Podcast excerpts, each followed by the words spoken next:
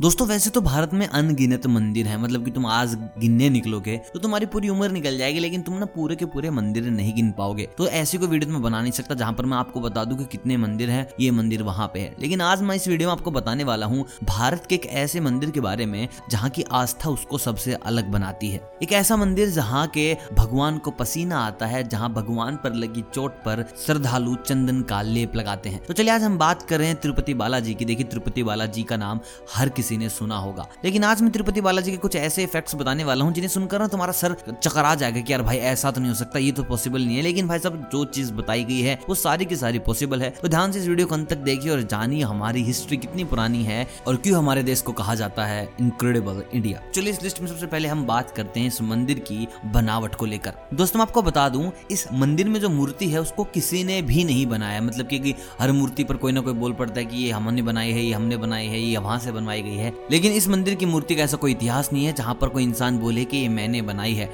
इस मंदिर की मूर्ति का इतिहास है कि ये खुद उत्पन्न हुई है, खुद पैदा हुई है। ये पूरा का पूरा भगवान का स्वरूप है जो सामने आया है, इसको बनाने वाला कोई भी नहीं है। दोस्तों, अगला फैक्ट मूर्ति से ही रिलेटेड है। यहाँ मैं आपको बताऊँगा, इस मूर्ति पर जो बाल है, जो सर पे जो बाल है, वो असली बाल है, नकली बाल नहीं है। और ये कभी भी उलझते नहीं है। ये बाल हमेशा सुलझे हुए रहते हैं, बिल्कुल कॉमन रहते हैं। और ये मूर्ति के बाल हैं। अगर आपसे कोई कहे कि एक मूर्ति के बाल हैं जो कि बिल्कुल ऐसे बाल हैं जैसे तुम्हारे सर पर हैं तो सर तो एक बार चकरा जाएगा कि यार ऐसा कैसे पॉसिबल है? लेकिन तिरुपति बालाजी की यही खूबसूरती सबसे अलग बनाती है। देखिए, अगर हम दक्षिण भारत की बात करें तो सर्वाधिक लोकप्रिय, प्रसिद्ध और सबसे ज़्यादा लोग जहाँ पर आस्था रखते हैं, वो मंदिर तिरुपति बालाजी है। मैं कहूँगा कि पूरे भारत में अगर कोई सबसे लोकप्रिय जगह है मंदिर के मामले में, जहाँ लोग अपनी आस्था लेकर जाते हैं, जहाँ की हर एक मन्नत भगवान पूरी करते हैं तो वो है तिरुपति बालाजी। दोस्तों मंदिर आंध्र प्रदेश के तिरुमाला तालाब के पास चित्तौर ज़िले में है, और इस मंदिर के पास एक पहाड़ी भी है, जिसको सप्तगिरी बोला गया है, और ये सप्तगिरी नाम इसलिए दिया गया है कि ये पहाड़ी शेषनाग को दर्शाती है।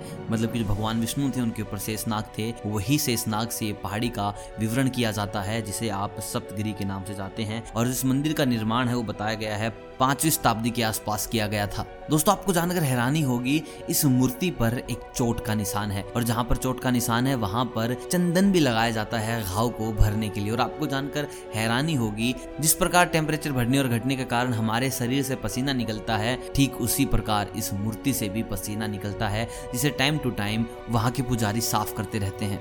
दोस्तों, ये भारत का एक ऐसा मंदिर है या फिर कहूँगा दुनिया का एक ऐसा मंदिर है, जहाँ पर बीस हज़ार से ज़्यादा लोग अपने केस दान कराने आते हैं। यहाँ की आस्था अगर आप यहाँ पर केस दान कर रहे हैं तो सिर्फ़ आप अपने केस दान नहीं कर रहे, आप अपना घमंड, आप अपनी सारी नेगेटिव एनर्जी यहीं पर छोड़ के जाते हैं और घर लेके जाते हैं, एक पॉजिटिव एनर्जी सकारात्मकता अपने साथ। और दोस्तों, बात करेंगे यहाँ के लड्डुओं की। यहाँ के लड्डू बहुत फ़ेमस बताए जाते हैं। और मैं आपको बता दूँ, दिन में तीन लाख लड्डू बनाए जाते हैं और वो बांट दिए जाते हैं। दोस्तों, बात करते हैं सबसे बड़े मेरिकल की। जब आप मूर्ति के पास जाएँगे और इसको ध्यान से सुनेंगे तो इस मूर्ति में समुन्द्र के लहरों की आपको आवाज़ सुनाई देगी। आपको लगेगा कि बस आप समुन्द्र के पास खड़े हैं और लहरें आ रही हैं और जा रही हैं। ऐसी ध्वनि प्रतीत होती है इस मूर्ति से। दोस्तों, अब एक और फैक्ट की बात करते हैं, जहाँ मैं आपको बताऊँगा जो ये मंदिर है, जो इसका गर्भगृह है। अगर आप उसको बाहर से देखेंगे तो आपको लगेगा जो प्रतिमा है भगवान बालाजी की, ये थोड़ी राइट साइड में बनाई गई है, ना कि बीच में। लेकिन जब आप इसके अंदर जाएँगे और आप देखेंगे कि बिल्कुल सेंटर में है, ना राइट, ना लेफ़्ट। और अगर हम बात करें इसी से जुड़ी एक और ज़बरदस्त फैक्ट की तो जैसे आप गर्भगृह में जाएँगे तो आपको राइट साइड एक छड़ी नज़र आएगी।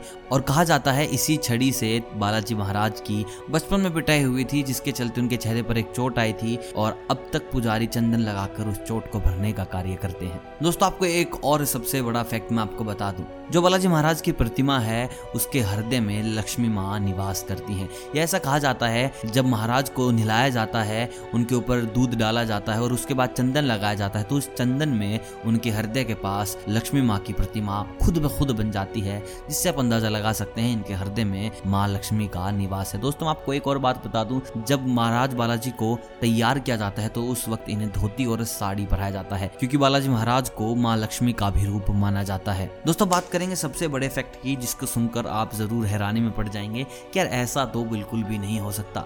दोस्तों, इसके गर्भगृह में एक दीपक है, जो पिछले न जाने कितने ही सालों से बिना घी के, बिना तेल के निरंतर जल रहा है, और यही खूबी इसको सबसे अलग बनाती है। दोस्तों, अगर आपने अभी तक तिरुपति बालाजी महाराज के दर्शन नहीं गए हैं, आपका वहाँ जाना नहीं हुआ है, और आपके मन में ईश्वर को लेकर आस्था है तो आप एक बार वहाँ ज़रूर जाएँ। आपको लगेगा कि दुनिया की सबसे खूबसूरत जगह है और वाक्य में ही यहाँ जितनी शांति, यहाँ जितनी सकारात्मकता पॉजिटिव एनर्जी आपको कहीं भी नहीं मिलेगी। अगर आपको लगता है कि वाकई वहाँ पर बालाजी महाराज निवास करते हैं तो इस वीडियो को ज़रूर लाइक कीजिएगा और कमेंट करके बताइएगा कि आपने अब तक कितने मंदिर विज़िट किए हैं, कहाँ कहाँ गए, आपकी आस्था किसमें है और भारत का आपका पसंदीदा प्लेस कौन सा है। और अगर आप चैनल पे नए हैं तो चैनल को कीजिएगा सब्सक्राइब। मिलता हूँ बहुत जल्द नई वीडियो के साथ, तब तक आप सभी को अलविदा।